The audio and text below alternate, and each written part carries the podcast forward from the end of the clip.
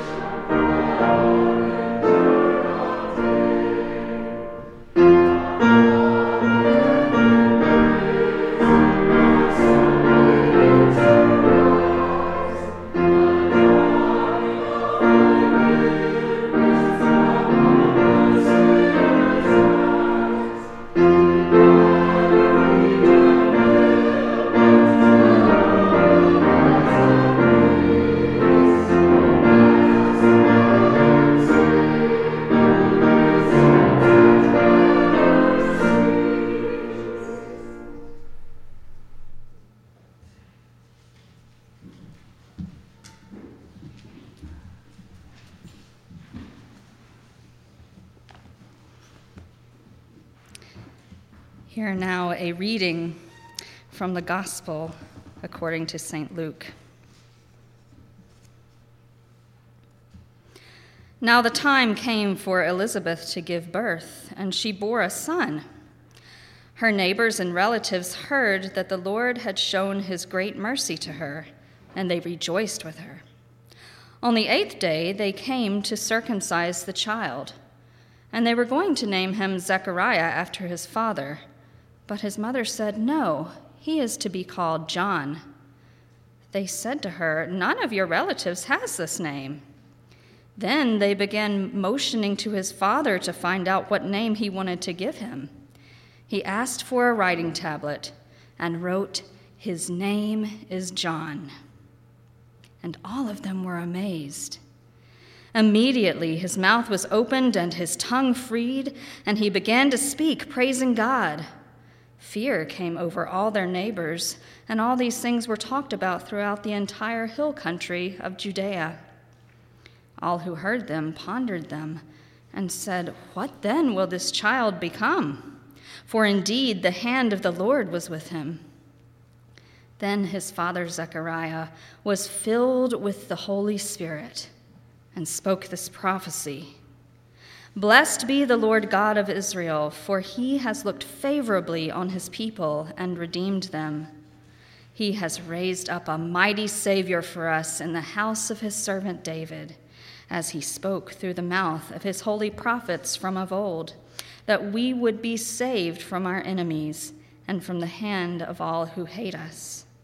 Thus he has shown the mercy promised to our ancestors and has remembered his holy covenant, the oath that he swore to our ancestor Abraham to grant us that we, being rescued from the hands of our enemies, might serve him without fear, in holiness and righteousness before him all our days. And you, child, will be called the prophet of the Most High, for you will go before the Lord to prepare his ways to give knowledge of salvation to his people by the forgiveness of their sins. By the tender mercy of our God, the dawn from on high will break upon us to give light to those who sit in darkness and in the shadow of death, to guide our feet into the way of peace. This is God's word for us, God's people. Thanks be to God.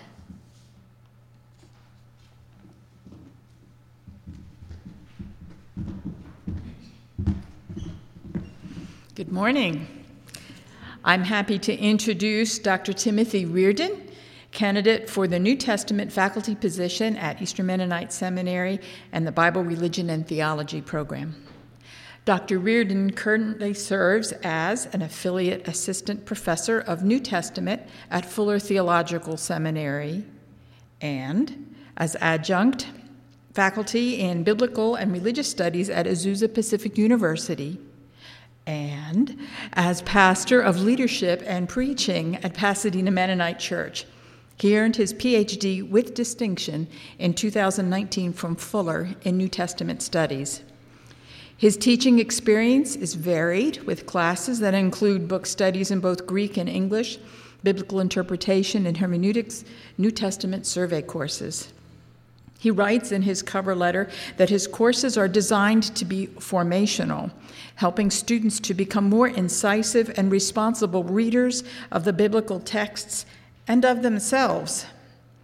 In his teaching, diverse perspectives, with an emphasis on non dominant voices and a hermeneutical privilege for the oppressed, are essential.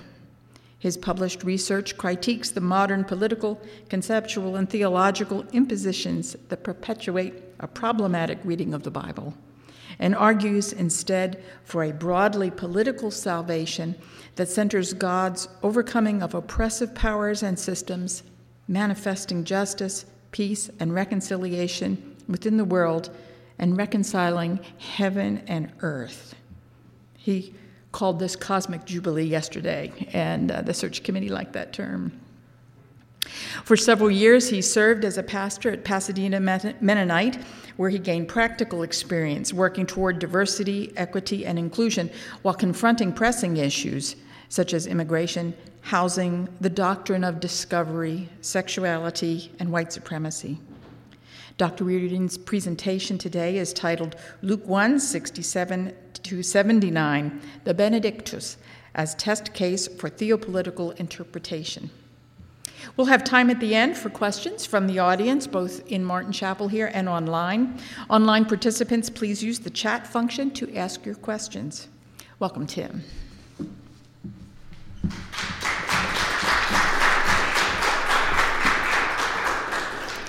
Thank you very much. Good morning, everybody. It's, it's great to be here with you. Um, everyone has been very hospitable. It's been a whirlwind couple days, uh, but it's been wonderful to meet everybody. And I'm left with a good impression, though I'm exhausted. uh, I had no idea I had written, I, I, didn't remember that I had written such a great synopsis of my work. Thank you for reading that. Um, I appreciate that. Um, I'm mindful also that this is chapel, so I'm hoping by the end of it I will, I will turn into a uh, preaching register. Um, it'll take a little bit to get there, but hopefully we will, uh, if you are patient with me. A particularly interesting passage in Luke Acts for political interpretation is the Benedictus, Zechariah's prophecy in Luke 1 67 to 79 not simply because of its political language, but also because of its treatment by most critical commentators.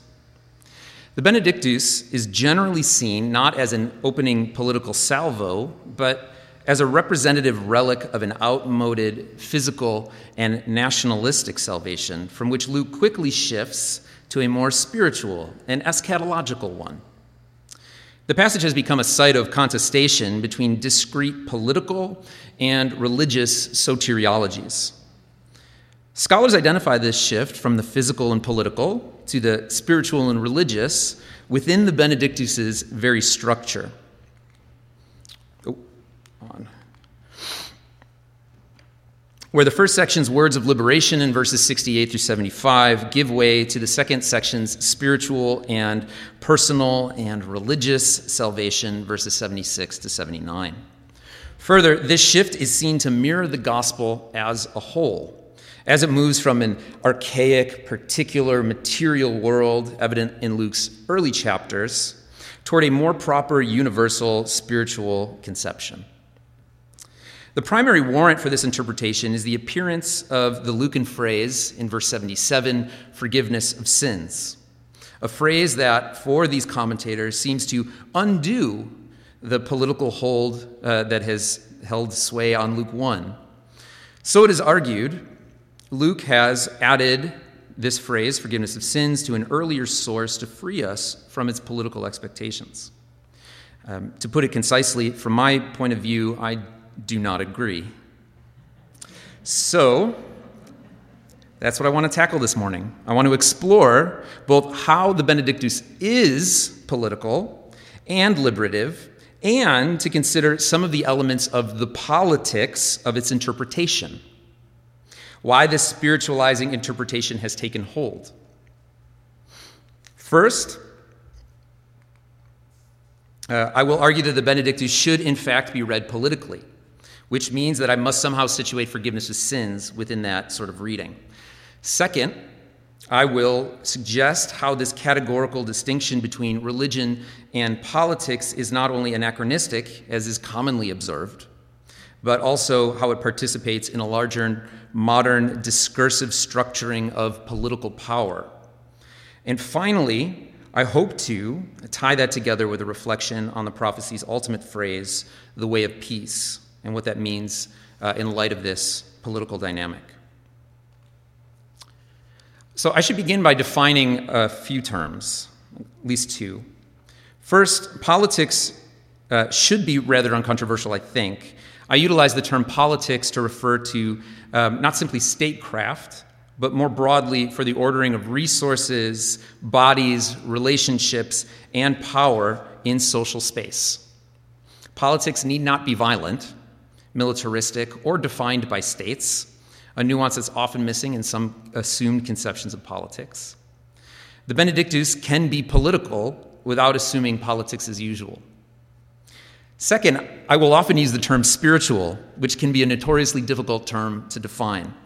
Certainly, we may see the Spirit in all things, and spiritual realities touching all things, and, and, and is everywhere.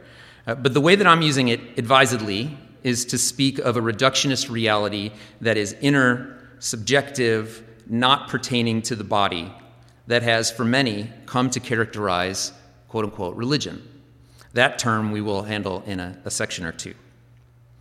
So, turning to the text, the Benedictus is found at a key moment narratively within uh, Luke's gospel. Its positioning at the beginning gives it this pride of place in defining the narrative and framing expecta- expectations for what is to follow. And rhetorically, its generic shift into this song, and then the, the note that Zechariah has been filled with the Holy Spirit, um, causes the reader to slow down and engage with the material and its projected authority. Luke 1 builds climactically to Jesus' birth at the outset of chapter 2. Um, and the Benedictus, which is right before chapter 2, represents the final word before that climax, a definitional word, a word that situates the scene within a political tension, the appearance of Augustus and his census. This census, by the way, represents an uh, act of imperial domination which was known to be onerous and to have sparked multiple revolts around the empire in other places.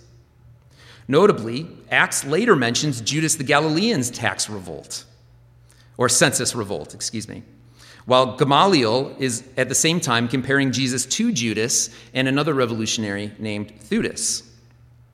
Additionally, Luke's model reader was unlikely to miss the prophecy's ultimate word, eirene, it ends with peace, placing God's new activity in direct tension with a key element of Roman propaganda, the Pax Romana.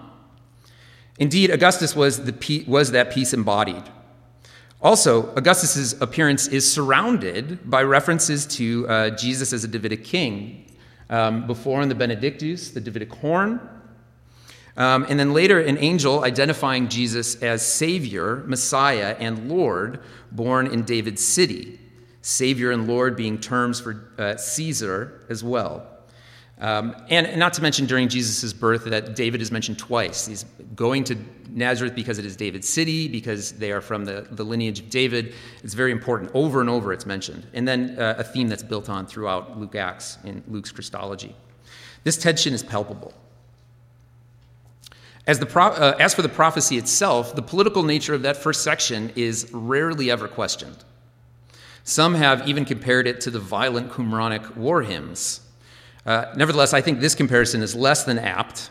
Uh, the Benedictus makes no mention of violence despite the expectations for liberation, and we're not actually told how God saves them from enemies other than by the Messiah.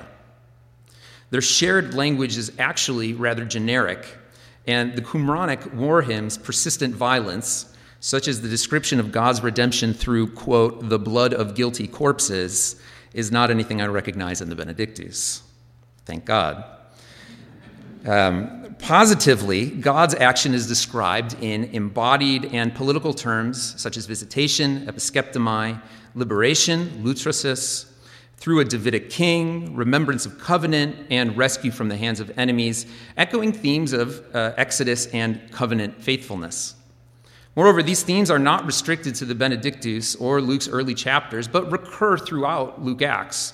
Uh, that might actually require more argument from me, but um, uh, I have a, a book that talks about it, um, and you can go there, and I'm happy to answer more questions about it. Um, nevertheless, the second section is deemed to refrain, reframe the whole in disembodied spiritual terms.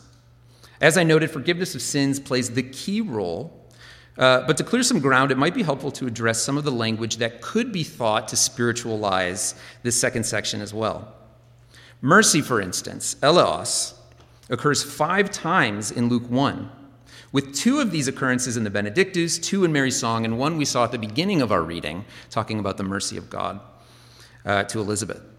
In verse 78, the reader sees eleos, mercy, and is drawn back to the mercy described in verse 72, related explicitly to God's covenant remembrance.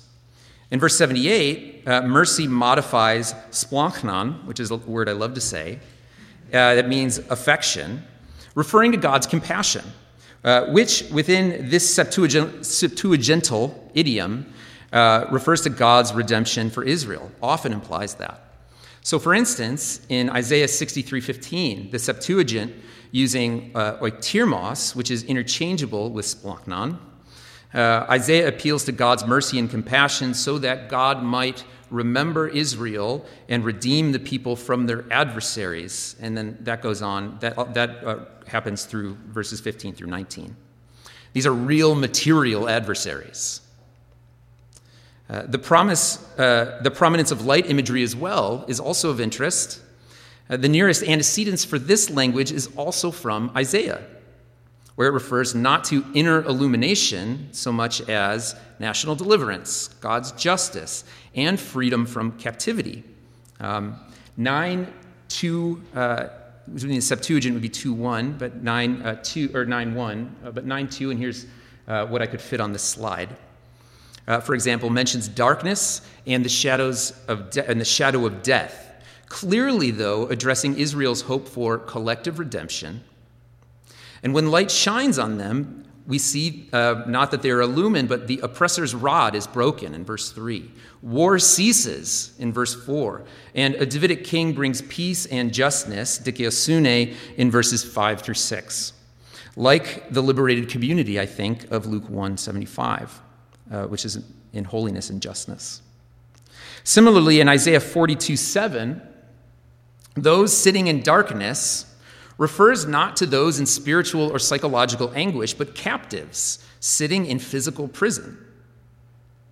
National political deliverance dominates the Benedictus in this second section as well, and all of early uh, Luke um, that we have considered. So, um, and in general. Luke's model reader, moving from left to right, would need to work against the grain to interpret forgiveness of sins outside that idiom, especially since this precise language is itself language of national restoration. So, John's mission is cast um, in terms of, uh, as preparation in terms of Malachi 3.1 and Isaiah 43. Um, here's verses 2 through 3. Um, Isaiah 40 is a key text proclaiming an end to Israel's exile, an announcement made in terms of sin forgiveness. In fact, the Septuagint, which Luke would likely be using, um, instead of saying her penalty is paid, we see lelutai autes he hamartia, her sin has been released or forgiven. However, what is at times underappreciated, I think, is also the role that Daniel 9 plays uh, in shaping Luke's connection between national uh, redemption and forgiveness of sins in Luke 1. Note that Luke's primary divine messenger is Gabriel, who announces John's and Jesus' births. Uh, Gabriel appears only twice in the Old Testament, both of them in Daniel at 8:16 and 9:21. In Daniel 9, Daniel prays concerning Israel's collective sins that have led to national destruction and exile, with the presumption that the forgiveness of those sins is an integral element to Israel's restoration, to God moving on behalf of the nation. Gabriel approaches Daniel during the evening sacrifice, a scene that is reminiscent of Zechariah in the temple at the beginning of Luke. Having heard Daniel's prayer, Gabriel declares a time of atoning for the people and Jerusalem so that their exile is in itself a cleansing, apolepho, of sin before communal restoration. The end of exile comes with communal sin forgiveness, which is precisely what the Benedictus declares. So Luke does not isolate this theme here either. Rather, sin forgiveness and national deliverance remain consistent in Luke Acts. Luke's use of forgiveness of sins is built upon this notion of Israel's restoration. Now, this last point that I made is really important because typically commentators will note instances where Jesus forgives individual sins um, or sins that seem to be interrelational or specifically just between God and persons, claiming that this is the base of the notion of forgiveness in Luke Acts. Nevertheless, the relationship, as I see it, is reversed. These instances uh, of, of individual forgiveness are indeed still proof of Israel's forgiveness as a whole uh, and the inbreaking political reality of God's kingdom. Indeed, forgiveness of sins is most often found within corporate contexts, even national redemption, being persistently related to Israel's specific contexts, the Davidic Messiah, the prophet like Moses in the Exodus, and Israel's specific repentance. John's baptism makes known that this forgiveness that was proclaimed to Daniel, and now Luke is, is claiming is now available, um, is available in repentance. Yet this forgiveness is part of a kingdom that is breaking in through like a mustard seed, which may be, I think, why commentators, um, like disciple, disciples traveling the road to Jerusalem, might be disappointed and assume that Zechariah's language here was merely spiritual. There's certainly no reason, I think, to force forgiveness into that sense, though. But even more than that, Luke's forgiveness proves socio politically creative. Jesus' declarations of forgiveness order the world and social imagination. So, the forgiveness of the paralyzed man in Luke 5 or the woman at Simon the Pharisee's house in Luke 7 are not instances of merely a vertical salvation, but a manifestation of a Jubilee forgiveness release that removes stigma and restructures social space.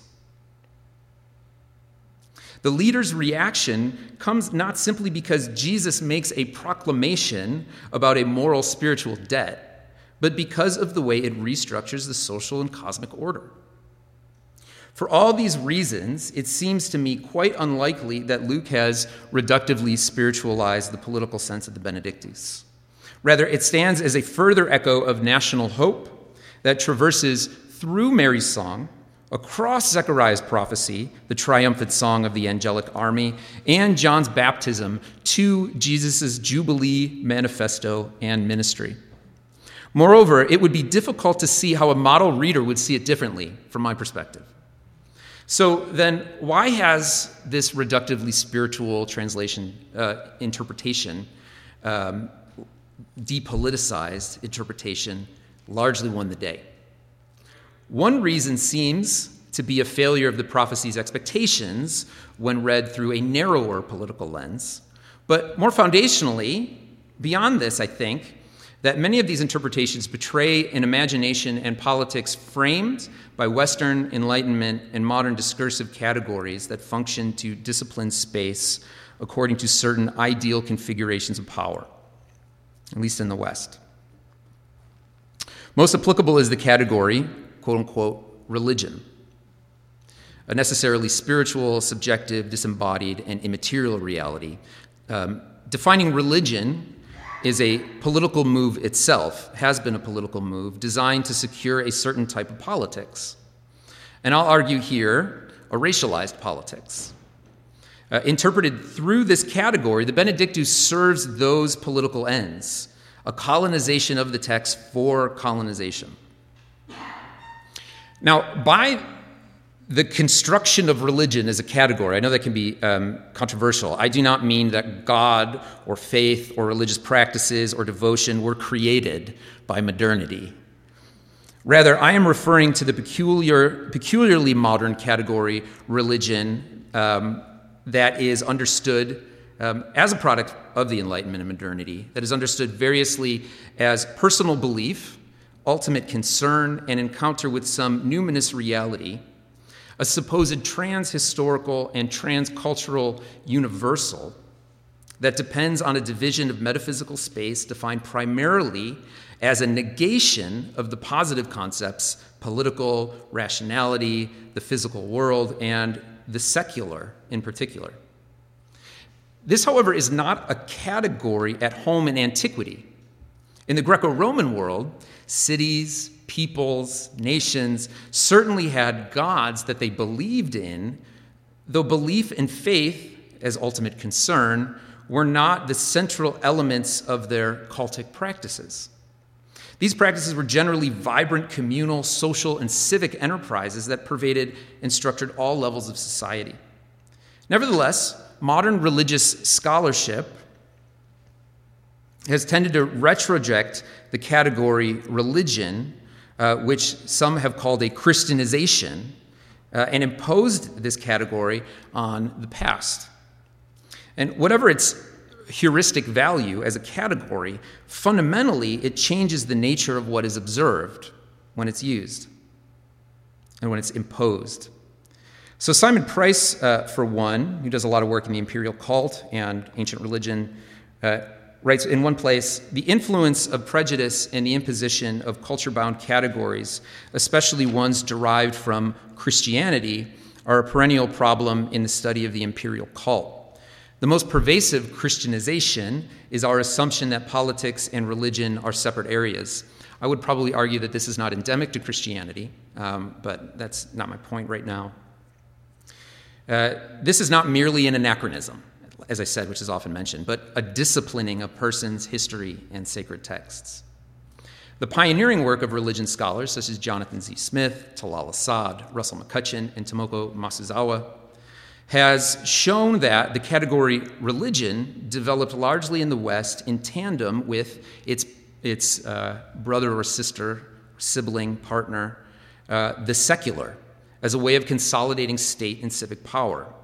So, John Locke, for instance, maintained, um, for example, uh, that not only was religion relegated to quote unquote soul maintenance, but also that the church as institution must be subsumed under state authority, enabling not only a dis- uh, distinction between loyalty to God and to the state, with priority, of course, given to the state, but also inscribing a division within the human person itself, the body um, belongs to the state and the soul belongs to God. This dualism inscribed on the social body participated with other such hierarchical disciplinary oppositions, such as reason and emotion, uh, public private, culture, nature, male female, white black, etc. J. Kameron Carter, for one, has demonstrated the deep racial logic to such oppositions, creating a racial, patriarchal, and Eurocentric socio political order.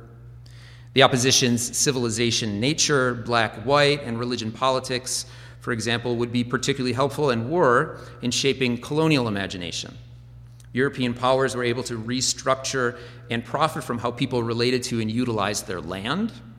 Um, the peoples themselves were deemed conquerable based on racial hierarchy, and the organizing authority structures, metaphysic, and cosmology of a people uh, with all of its political import, was isolated to the religious sphere and replaced by Western conceptions of space and uh, secular colonial government.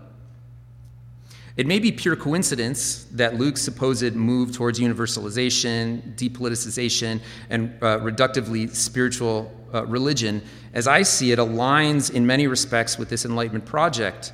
Um, perhaps Luke is an allegorizer on the level of Plato. Maybe that is another question that we should ask, but even that is difficult, I think, to sustain from the text.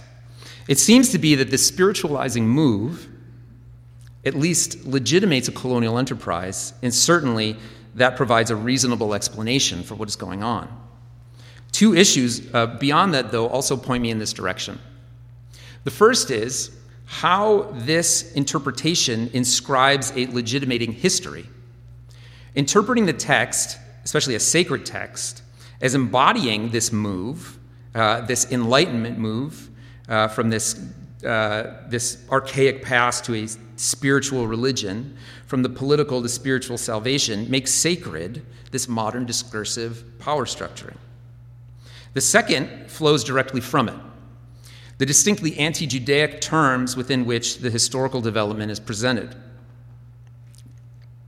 These generally implied, though at times explicitly stated, whereby Luke and the Benedictus include an archaic, orientalized, embodied salvation that transgresses the disciplined boundaries of religion in order to spiritualize it and situate it properly within its religious boundaries.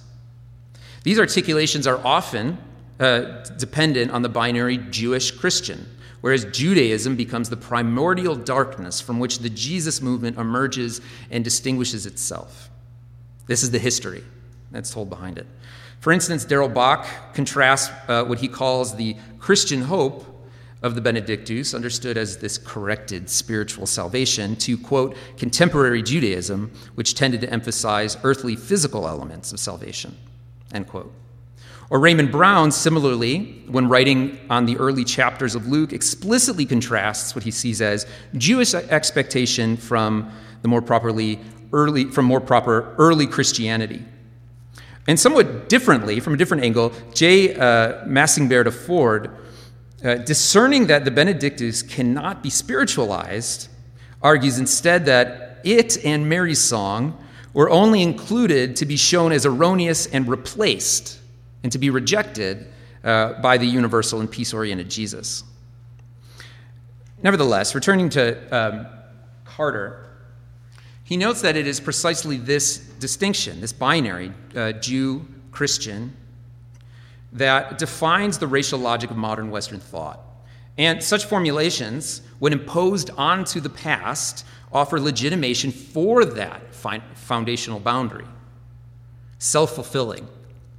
Carter writes The Jews were the mirror in which the European and eventually Euro American Occident uh, could religiously and thus racially conceive itself through the difference of Orientalism, having racialized Jews as a people of the Orient and thus Judaism as a religion of the East, Jews were then de- deemed inferior to Christians of the Occident or the West.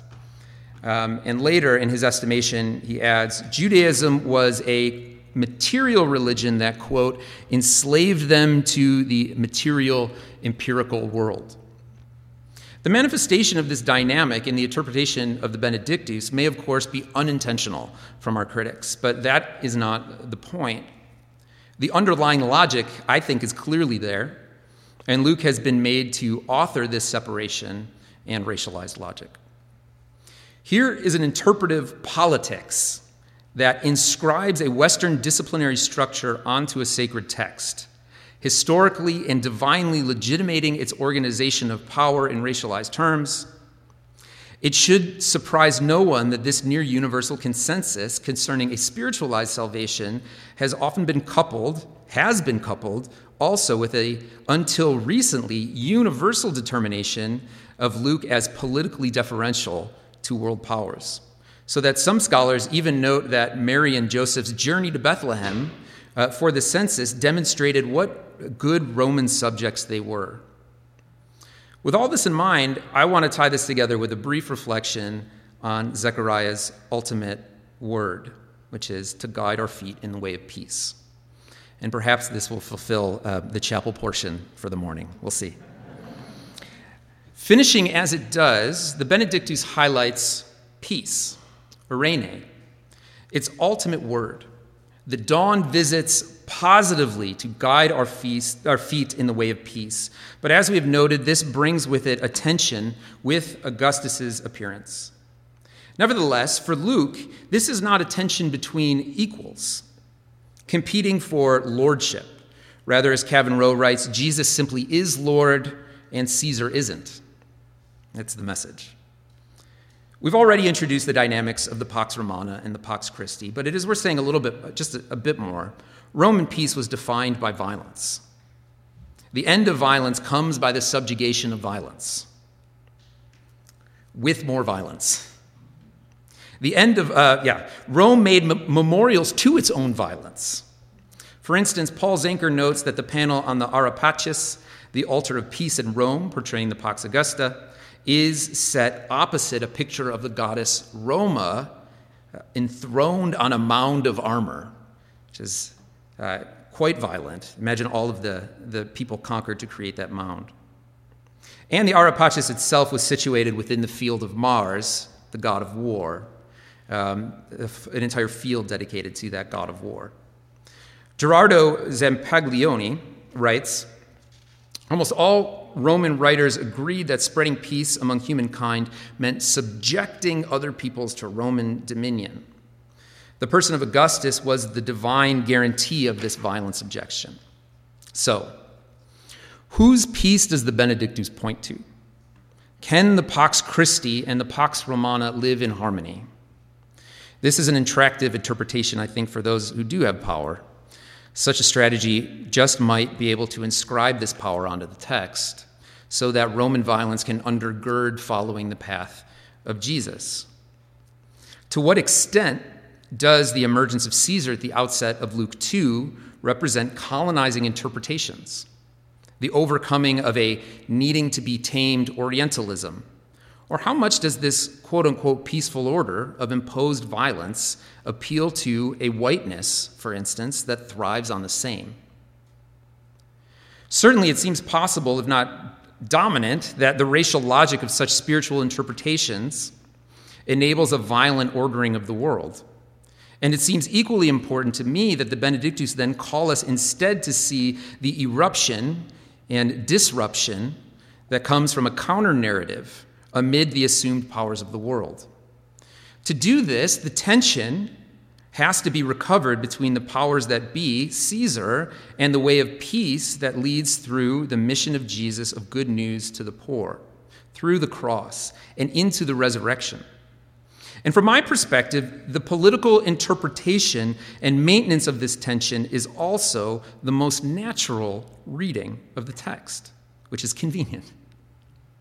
And if I'm permitted to read the narrative of Luke Acts through this Benedictus, it moves beyond the resurrection, elevating such a political and embodied counter narrative uh, into, uh, into Acts. One shaped by Jesus' Jubilee, proclamation of God's kingdom that breaks through from below uh, unexpectedly without Caesar like imposition from without as the wilderness, and from the least as a mustard seed, with a reordered economy to which forgiveness is essential as a creative reality of that kingdom.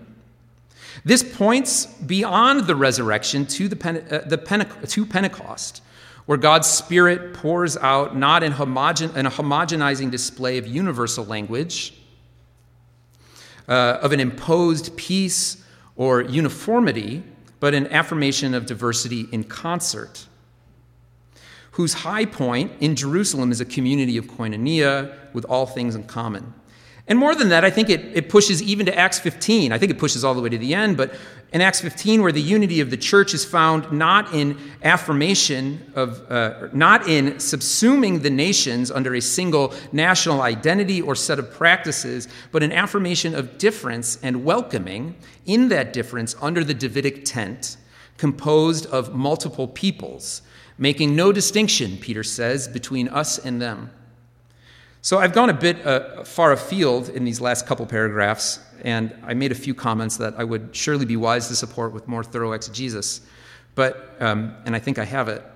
But it is also a reading through the lens of this Benedictus and this piece.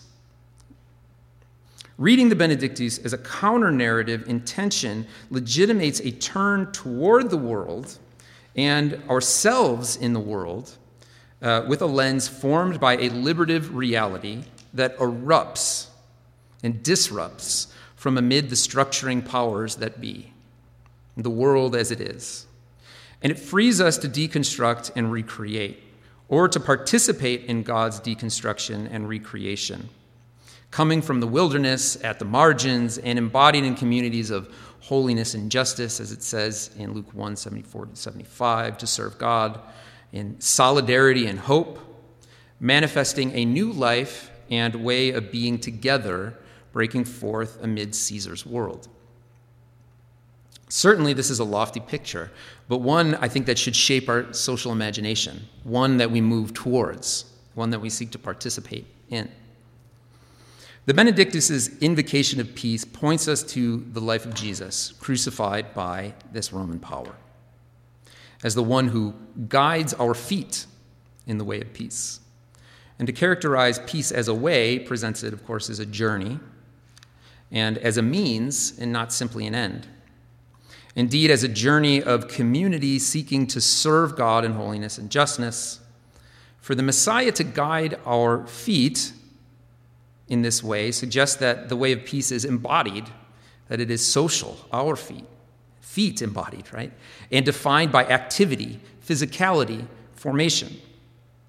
Though the Pax Romana is violence subduing violence, the Pax Christi is peace journeying toward peace, holiness, and justice. All of this is sociopolitical and theological. The theological contributes to a political restructuring uh, defined by God's peace. A theopolitical interpretation of the Benedictus questions the impositions of discursive power, elevates its critique of oppressive systems, and opens up the text to be seen in a liberative light, not simply within the same old politics, but one that is shaped by inhabiting the theological world of the gospel. That's all I have.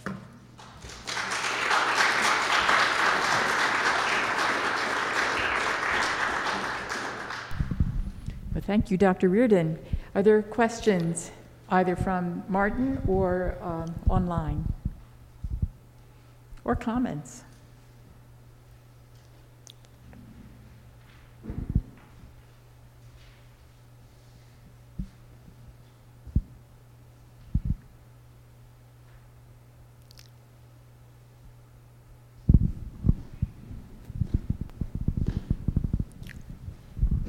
Thanks, Dr. Reardon. I, I want to ask a really basic like New Testament 101 question. I think it's a pretty basic question. I re- think it's also a really big question. Okay. Um, so, about a third of the way through, you asked the question why this reductive move right. in interpretation. And you gave two possibilities, but you only talked about one. So the first possibility for the move from a political to a spiritualized interpretation is just the failure of the prophecy's expectation. Hmm. The second is the sort of misunderstanding of politics that then you sort of went through. you want to say a little bit about how what you think of the first option? Is that the is that a misreading Right. that it was a failure, or you just want to say a little bit about why that option is closed to you, or maybe Right. it's not. Maybe, well, Right. Right, and that's I think um, there is a there's a couple sections in there where I, where I say, and this continues throughout Luke Acts, but then I don't have space or don't provide right um, that discussion right here. Uh, I have elsewhere. Uh, well, I mean, the first the first reason is because I think that um, the what I would call the model reader of this text, Luke's model reader, unless they have some sort of presupposition towards a spiritualizing reading, the milieu of the whole thing is political and speaks of this kind of national physical deliverance. Uh, and if we go to the Benedictus, and scholars agree on that, it's just forgiveness of sins that causes them to shift. Um, they see all of the language as it as it moves throughout um, but they see this, oh, this is a particularly Lucan phrase, and that's actually really important. This phrase, forgiveness of sins, is a phrase that is distinctly Lucan. Luke uses it more in his two works. Luke also writes more of the New Testament, or more of the New Testament than anyone else. I always like to throw that in there. Um, but he, uh, this distinct phrase he uses more than anyone else combined. Uh, and I think it, it points to this reality. Uh, but so people will say, well, then obviously this is talking about some sort of um, pre-structured hymn that he's inserted this into. Uh, I, I, it doesn't matter to me if this is a pre-structured hymn that he's inserted this into because I'm reading it narratively. I have the what I have is that text, and then in that text, in that context, if I'm a reader in that in that situation coming to that text, I don't know how I would how I would read that in another way, based on all of the setup that he gives, all of the the um, allusions to other texts, uh, near citations of other texts that talk about forgiveness of sins in terms of national restoration. Um, it would be a massive shift given wh- the way that he's characterizing it. Now, perhaps he's doing that. And so, what people will do is they'll point to later uses of forgiveness of sins. Um, one, of course, if you're reading from left to right, you haven't encountered those later um, uses of forgiveness of sins. However, if you're Theophilus and you've already been trained in, you know, this is just adding to your faith, as we see in, in Luke 1, maybe that's a presupposition, which is a, was a possibility. But when I look at all of the uses of forgiveness of sins as they play out through Luke Acts, there are instances of individual salvation, which is, we talk about um, the woman at Simon's house in Luke 7. Uh, These are actually the two primary the women at Simon's house, woman at Simon's house in Luke 7, and um, the paralytic in Luke 5. But I don't think that those are even just personal. I think, as I talked about, it's a reordering, reordering of social order. But if you look at the rest of them, most of them occur in these situations that are explicitly con- uh, connected to Israel's uh, is, uh, Israel-centric uh, contexts, um, Israel's restoration, uh, the uh, Moses and the Exodus, and so even there, it seems to me that it, it moves in a different direction.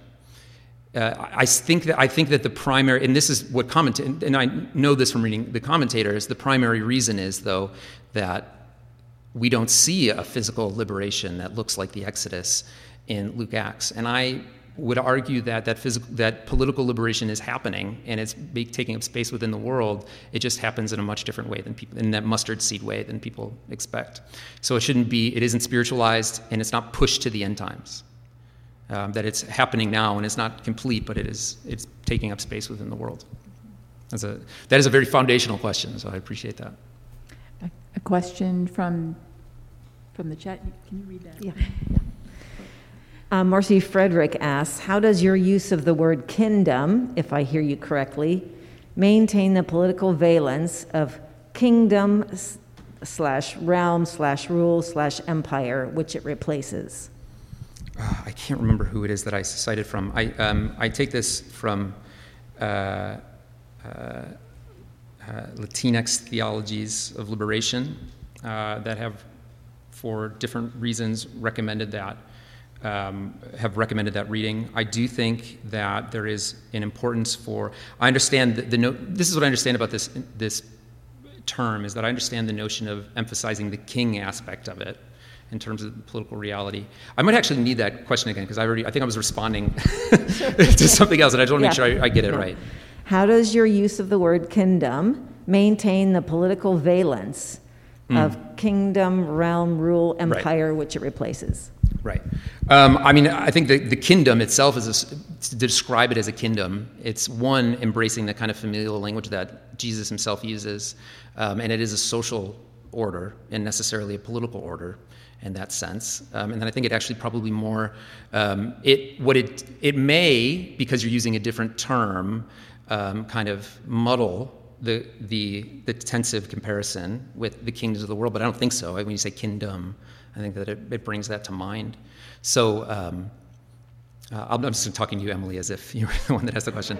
And um, it- so I, I think that that's there, and I also think it brings out another aspect that's really crucial to the understanding of the kind of social economy of what the, the, the kingdom or the kingdom is. Uh, I, what I've heard from some people is that it obscures the notion that, well, there's a king of the kingdom. And I think that that's right, but there's also a socio political body of the kingdom that's created. And I think that Jesus is very, especially in Luke, who does the sermon on the plain instead of on the mount, or, right? I mean, not to denigrate Matthew. I always hate when people have to denigrate other gospels to make their gospels look good, the, when their preferred gospel. Uh, but so I, I think it just makes a lot of sense within the Lucan context as well. Um, lovely presentation, Dr. Reardon. I appreciate your exegesis and your more politicized interpretations of the text. For an institution like EMU, what might be some possible implications of this reframing of the text? Uh, well, it's great. I mean, I think that it, well, I mean, I think that the first thing is that it, well, for an institution like EMU, maybe some of this work is, I say this in the Anabaptist tradition, some of this work is being done, that there is this kind of tense of political reality. But um, it does speak to an awareness, I think, of the way that our, uh, what can be racialized interpretations of the past um, legitimate our present and legitimate how we construct ourselves. And so, what I think it is is a call to an awareness of who we are as persons, to um, to a better reconstruct reconstruction in terms of uh, the reality that God lays out um, in this new social this social world. Um, that that is becomes more aware of the power dynamics that structure who we are and the ways that uh, we read the text. And what becomes really important there is that we, we must then be critical of the ways that we read the text uh, without just assuming, so that the text just doesn't become a legitimation, but becomes something that we encounter that we have to, you know, negotiate with, and is um, is something that that is open uh, to encountering us in different ways, especially as the other thing I think is that in terms of uh, the ways that we approach Scripture and use it to, to um, legitimate the kind of life that we live in in a community like this, um, is that the pri- one of the primary locuses of criticism is the, is ourselves in that process.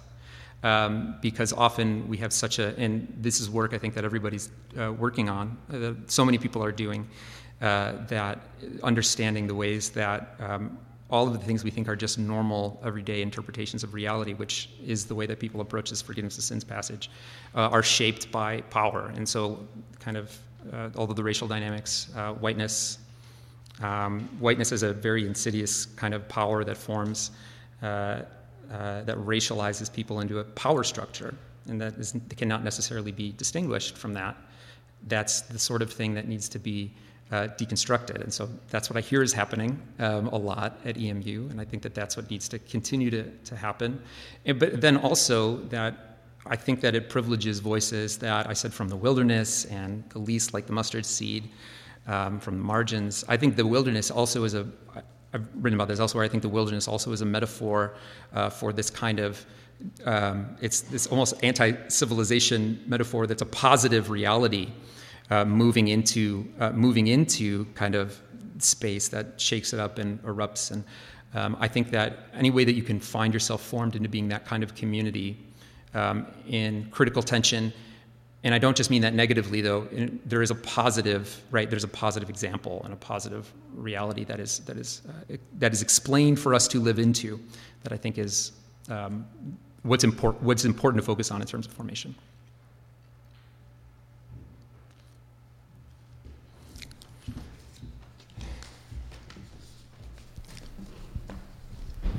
Thank you very much for your presentation. I'm wondering.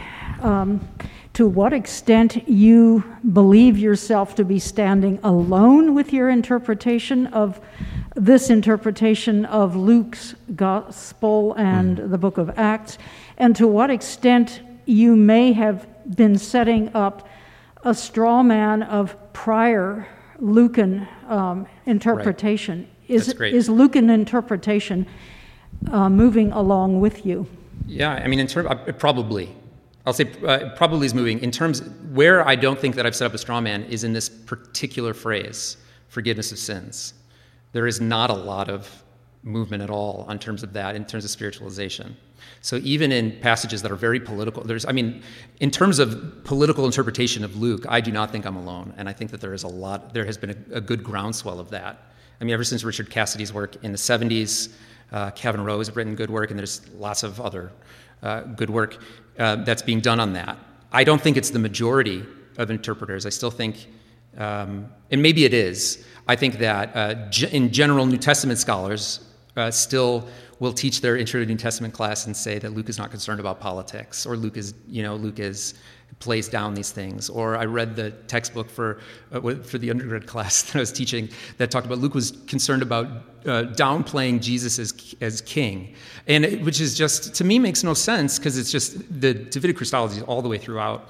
And I remember Conzelmann makes this, this comment about Jesus coming into Jerusalem, where he says, well, and Luke has obviously included a non political use of the word king, like they call out, blessed is the king. I was like, that doesn't make any sense what a non-political it, um, it, it, doesn't make sense in that context. So i am very encouraged by the way that scholarship is moving um, in the direction of, of understanding a political interpretation of luke. I think there's more room to be done on this specific phrase forgiveness of sins. And i think that's mostly where i'm aiming my critique. And then the thing then i am most pointedly engaging with those that then spiritualize everything because of it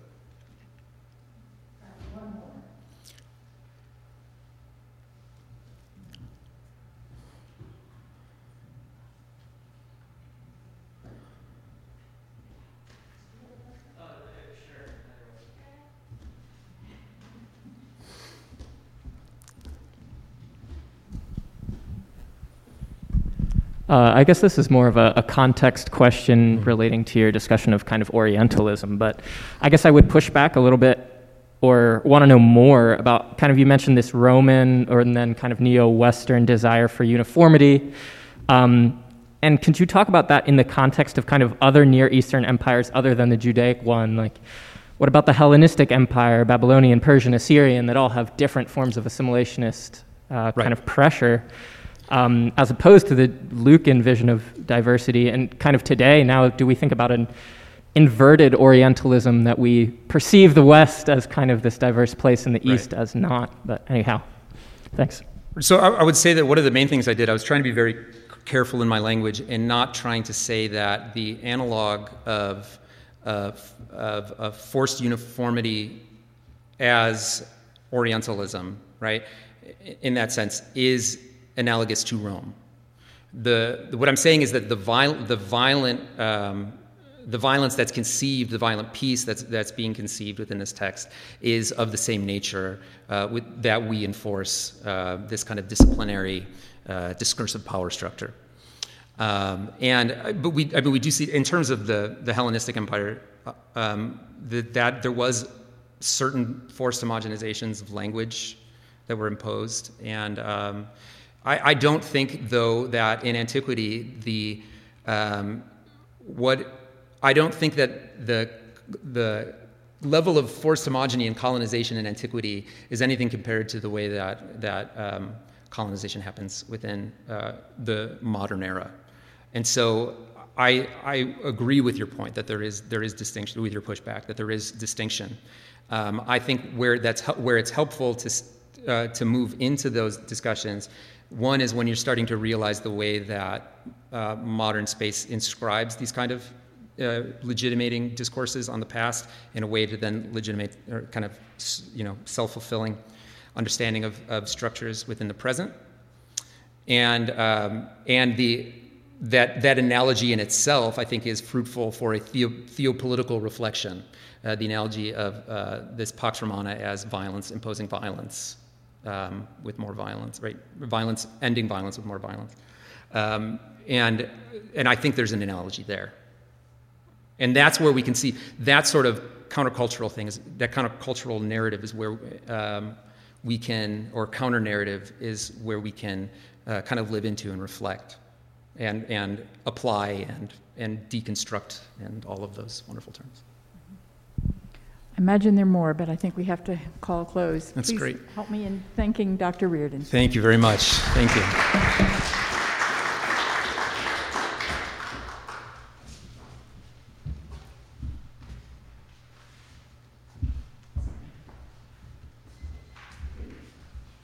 As we prepare to go forth into our day, let us stand and sing hymn number 601 Lead Me, Guide Me.